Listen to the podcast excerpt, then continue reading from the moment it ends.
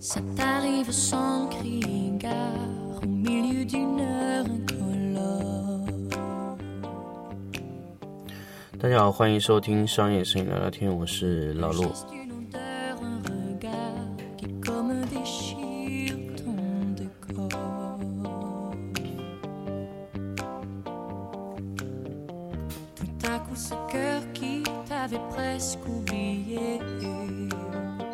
Se point à ta porte et se remet à cogner. Attention. un regard. 欢迎大家继续收听商业摄影聊聊天。那么这一期节目呢，刚好是老陆回来杭州之后的关于南通结束以后的第一期节目。那么从南通回来之后呢，老陆就第一时间去了一趟艾瑟丽在上海的色彩实验室。那么确实是这个之前呢知道艾瑟丽很强，但是不知道艾瑟丽有那么强。那去参观了色彩实验室之后呢，才知道，哎，其实艾瑟丽关于影像摄影这个行业，其实是它之中的非常非常非常非常非常小的一块内容。那么那块内容呢，呃，也就是我们在后期去使用艾瑟利这个工作流程的时候是非常重要的。那么当然参与过我摄影的整个课程的人就非常明确知道，老陆是一个非常喜欢标准化的人。那么如果你的拍摄流程缺少了色彩管理这个标准流呃这个标准流程啊，其实你在整一个的拍摄过程中就已经完全没有意义了。因为首先你不知道什么是准确的，你不知道怎么样把它变成准确的。啊，那么首先我想跟大家说，爱色丽今年推出的二十四色卡可以直接使用在 Capture One 十一、十二上面。呃，其实其中呃，我带带了几个学生去爱色丽色彩实验室参观了以后呢，就发现，原来我们平时去校准一个白平衡而已，就是一个远远不够的过程。那么我们去做爱呃，那天我在课堂上跟大家去说了一句话。那么艾瑟丽的色卡校准有两个维度，第一个呢是校准白平衡。白平衡是什么意思呢？白平衡我只是告诉他，就是我们在座的学员，我告诉他，我们二十几个人、三十个人坐位置，横着坐还是竖着坐，这是校准白平衡啊能做的事情，就是让这些这些人员啊横坐或者竖坐，只有这一种办法。那么具体在学员在里面怎么做，那就要靠学员自己的规则来做了。那比如说我从小到大做，还是从左到右做，还是从男到女做，啊、一男一女做，还是左边都是男孩，右边都是女孩做？那么这是一种规则。那么我想说，如果我们校准白平衡，它就只能做这样的，就让大家哎横坐或者竖坐。那么具体做的怎么样，那就要靠相机自己了。那么相机自己有一个叫什么呢？色彩映射表。那么色彩映射表是什么呢？也就是说，A 在哪儿，B 在哪儿，它是有一个规则的，按照规则它放到那个位置啊。那么，呃，我们又如果你的相机色彩映射表是非常准的，那么你如果说使用灰平衡或者白平衡校准以后，还是非常准的，但是还是有微小误差。那么，如果我们相机的色彩映射表，我觉得它还有微小的错误，怎么办呢？艾瑟里提供了二十四颗色卡，二十四色卡是什么意思呢？我就给你二十四个靶点。什么是靶点呢？大家知道，靶点就是打靶的靶，点位的点。靶点是什么？靶点就是我给你一个目标，我人为的告诉你这个目标上是什么颜色。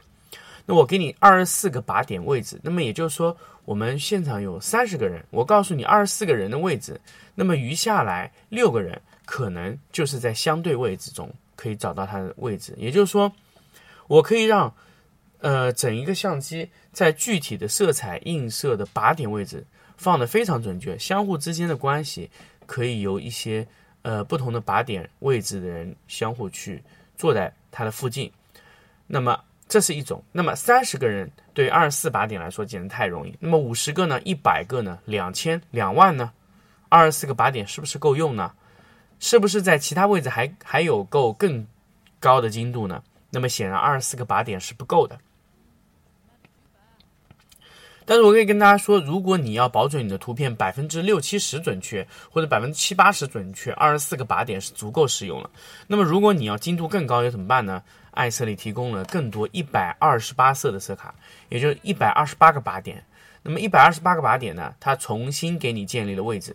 那么一百二十八个靶点，你就可以两千、两万、两百万都可以做得非常准确啊。那么有没有更多的靶点呢？啊，这个东西更多的靶点啊，据我所知，在摄影行业里面已经没有了，因为艾瑟利认为一百二十八个靶点位的色卡已经足够在摄影行业使用了，所以其他的一些色卡的都是用在其他领域的。那么一百二十八位的靶点色卡要多少钱呢？三千五啊！艾瑟利今年推出的 Color Checker Passport。好像是八百多，现在已经涨到九百多。呃，有一个视频的色卡提供一个绝对的黑场，那个好像是要将近一千多块，一千一百多块钱。那么艾瑟丽每年增加的黑色的靶点越多，它的价格就会越高。大家只要记住，因为黑色靶点是最难做的，只要艾瑟丽提供黑色靶点越多，它的成本就会越高啊，所以最后卖出来价格就会越贵，这是个规律。那么，如果你知道靶点的观念的时候呢，我们就知道了什么是靶点。靶点的价位是很贵的，也就是说，我们在买艾瑟利色卡的时候，我们就是去买了艾瑟利的标准和它的靶点。我买的是什么呢？买的是艾瑟利给你的一套完整的标准管理和一套完整的标准色彩。那么，艾瑟利在这套标准色彩上。告诉你二十四个靶点，你使用它的靶点来校准你的相机映射就 OK 了。那么这是对二十四色 Color Checker Passport 最完整的解释，也就是给你二十四个靶点，重新去建立你的相机映射和你的电脑映射啊，这就非常关键。那么我在艾瑟里实摄影色彩实验室里看完这一些，你知道我前进了多少吗？我只前进了两步。因为这些东西只有在艾瑟利色彩实验室的门口的位置，才是艾瑟利的摄影工作。那么，如果你在这里知道，那么当然后面的认知会更加简单一些。比如说，我们进入到新的一个位置，那么他告诉你可以实色。什么是实色呢？呃，Color Monkey，呃，也就是现在叫 iOne Studio，以前是 Color Monkey 嘛。那 iOne Studio 呢，有一个实色功能。也就是说，它可以看到什么颜色的衣服就可以实色，因为它是分光密度计啊。那么它可以拾取衣服上的任何颜色，直接给一个 LAB 的数据。LAB 是一个色彩模型，那么 RGB 是没有办法被呃分光计识到的，分光计只能识到 LAB，LAB 会转换成 RGB。那么前提 LAB 在转换 RGB 之前，你的显示器、你的色彩管理系统里面有 ICC。那么通过这个 ICC，你就可以把 LAB 的数据转换成 RGB 数据。所以我们在不同的色彩空间转换之前，我们必须要有 ICC，啊，这很关键。那么我们在做完这个 LAB 实色之后呢，我们又前进了一些。我们知道哦，原来颜色是可以被读取的。我们以前一直认为颜色是试错得到的，呃，那么。再接下来就是印刷，印刷我们我们要保证什么呢？保证我们的墨机、印刷机需要打靶点。那么现在其实我们很多的印刷厂不愿意打靶点的原因是什么呢？嗯嗯，从那个艾斯利的楚老师和我说的点是，就觉得太浪费墨了，而且浪费纸张的面积。因为我们在正确的印刷颜色之前，我们会在艾瑟利。印刷之前，我们用艾瑟利管理系统的时候，它在侧面都会打出所有的靶点，是人为让印刷机印出靶点，然后我们通过分光密度计来读取这些靶点，最后校准打印机来得到一样的效果，然后这个打印机在不停的印刷、印刷、印刷，就可以得到和显示完全一样的东西。嗯，啊，也不是完全，就基本非常非常接近。那么这个时候呢？呃，艾色利楚楚老师和我说了一句非常呃关键的话，在工业印刷上，如果使用试错的办法，无疑就是自杀啊！因为如果你工业上印刷，一旦你用试错的方案，你的成本会非常非常高，高到恐怖。所以艾色利解决了这个试错的这个维度。艾色利是一个一个给你精确测量颜色的一种方案，并且它是带着标准制度来的。所以为什么我一直不建议大家去买 Data Color 这种叫什么蜘蛛啊这种东西？不建议他买德塔蜘蛛这种东西都不建议大家买，因为它的标准是不被认可的。标准一旦不被认可，所有都是零，就是非常非常简单。因为爱色丽占领了整个标准市场，所以你用它的标准，用它的靶点都是对的。如果你的标准没有被认可，你用再多的靶点也是没有意义的。所以这就是爱色丽在色彩管理领域。可以说几乎是垄断，完全垄断的位置啊，就是除了这个呃色彩爱好者啊，呃所谓的老法师啊会去买一下德塔蜘蛛啊，几乎不会有一个专业的摄影师会去买德塔蜘蛛，因为德塔蜘蛛的标准实在是太太太没用了啊。也就是说，德塔蜘蛛你买来只能缴 D 六五，D 六五当然是可以，因为 D 六五是公开标准。那么，你如果你的角色器买来只能校准 D 六五，那你的蜘蛛买的可有点贵哦。那么，所以我们一直建议大家买分光密度计。分光密度计，分光密度计虽然贵，但是它的用处可很多。嗯，这非常重要。标准建立在艾色利上面。那么，参观完这些艾色利的实验室，才刚刚过了三分之一，接下来就是工业级的印刷，也就是说标准光源。标准光源有三种，我们看到的，一种是艾色利自己的标准光源，呃呃，不是艾色，就我们 平时在对色时候用到商业级的标准光源，也就是说里面是有荧光管，荧光管里面呢，由于它是荧光材料，所以它的 RA 还是没有办法完全覆盖满的。那么通过艾色利的后台的辅助纠正技术，它可以让它覆盖到百分之一百。但是也没有发光发热这么精确，也就是说，艾色利每一个标准光源出厂之前就一定有一个校准的东西。一般来说，三年左右标准光源需要更换。更换之前呢，爱色利需要你把整个机顶发回厂家，由厂家来统一的校准你的标准光源。啊，这个是一个呃。我们在纠准爱色利的标准光源中的第一种标准光源，那么这一种呢，是我们用在常用的一个商用级的，就比如说我们纠正啊一些颜色啊，就纠纠正在这个爱色丽的 D 六五、D 五零，还有一个 UV TL 八四，像这一些的标准光源下面，都会给到大家去去纠正啊。但是你的标准光源每一根每增加一个光源，价格都非常贵，因为它和标准有。相当相当大的关系，也就是说，如果你要工作在爱色丽的标准下，那么艾色利的纠正是非常重要的。那么这个标准光源基本上的价格在一万七到两万之间一个标准光源，这个是一个商用的，相对来说比较性价比的方案。另外一种呢，就是三光源啊，那个光源呢相对来说就是。啊，廉价性了，可能也要将近一万块钱啊，那个比较比较一般了。那么还有一种标准光源，我就没有敢问价格了。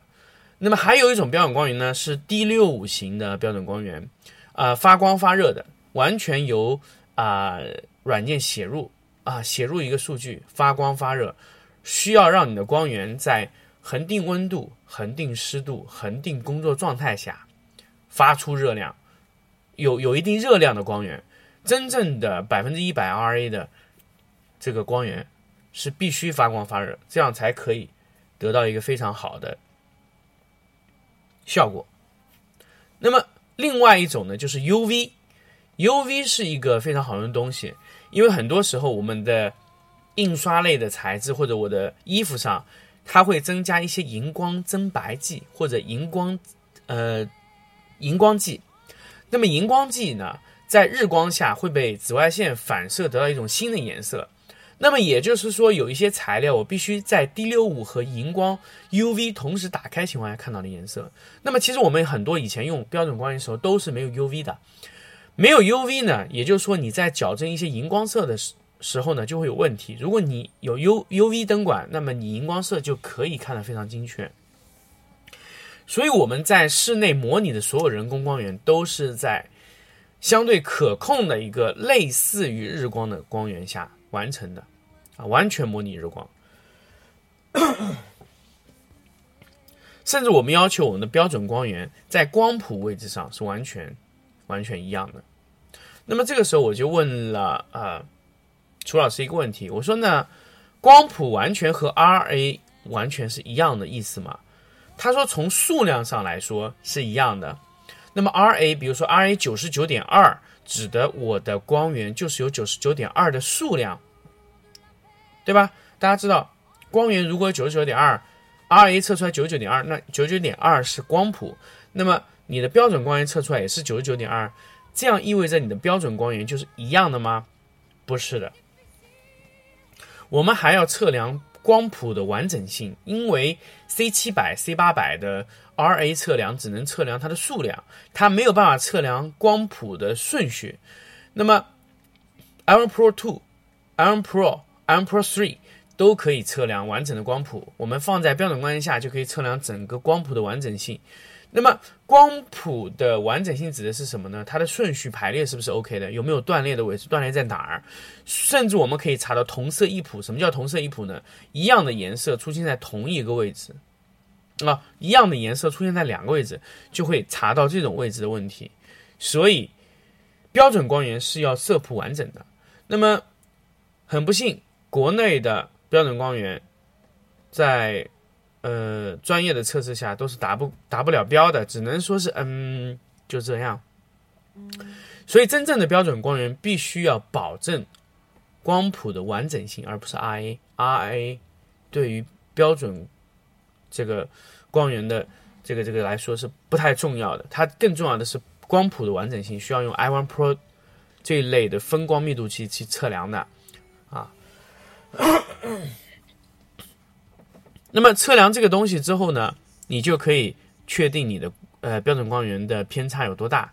所以我们在使用我们的呃 iOne Pro 的时候，我们就会发现，我们甚至可以去校准我们的标准光源啊，各种都可以校准。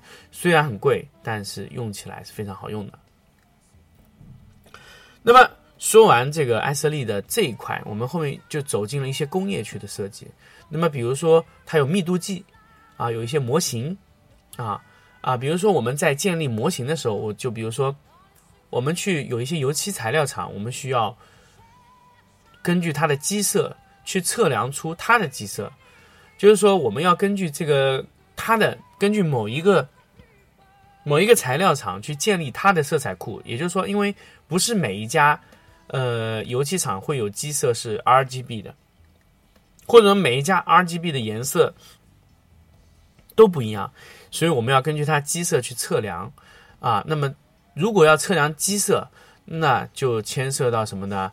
色密度计啊，还有一个叫什么墨量计啊，一切的东西它都要精度要非常非常非常高，才能测量基色啊。测量基色的要求是什么呢？也就是说，我在测量这些呃基色颜料的时候，我必须要保准。它在建立模型的时候是没有误差的。如果我们在建立模型的时候就出现误差了，那么你给他建立那套标准是没有价值的。所以，一旦我们要给对方去建立某套价、某套系统啊、某套标准的话，我们就需要用到这些专业的什么墨量计啊、密度计啊、啊称量的这一系列的东西，都要精度要求非常非常高啊。那么后面后面那一些所有的一些。呃，产品呢，全部都是跟工业有关的。那我们在这里也不介绍了，因为确实非常非常顶尖。如果大家有机会的话，嗯，也可以去看一下。因为，呃，所以，呃，艾瑟利它这个实验室呢，它是没有对外开放的。那如果你可以找到一些关系，你也可以去进到色彩实验室去，呃，参观一下。那么，如果大家在参与过老陆的 workshop 呢，就可以认识楚老师。楚老师可能可以带你去参观一下艾瑟利的色彩实验室。好，关于这个这期色彩实验室的这个节目呢，就跟大家说到这里。那么也是给大家普及了一下艾瑟利的整一个色彩管理流程和他能做的一些事情。好，关于这里，关于色彩管理事情，我们就聊到这里，我们下期再见。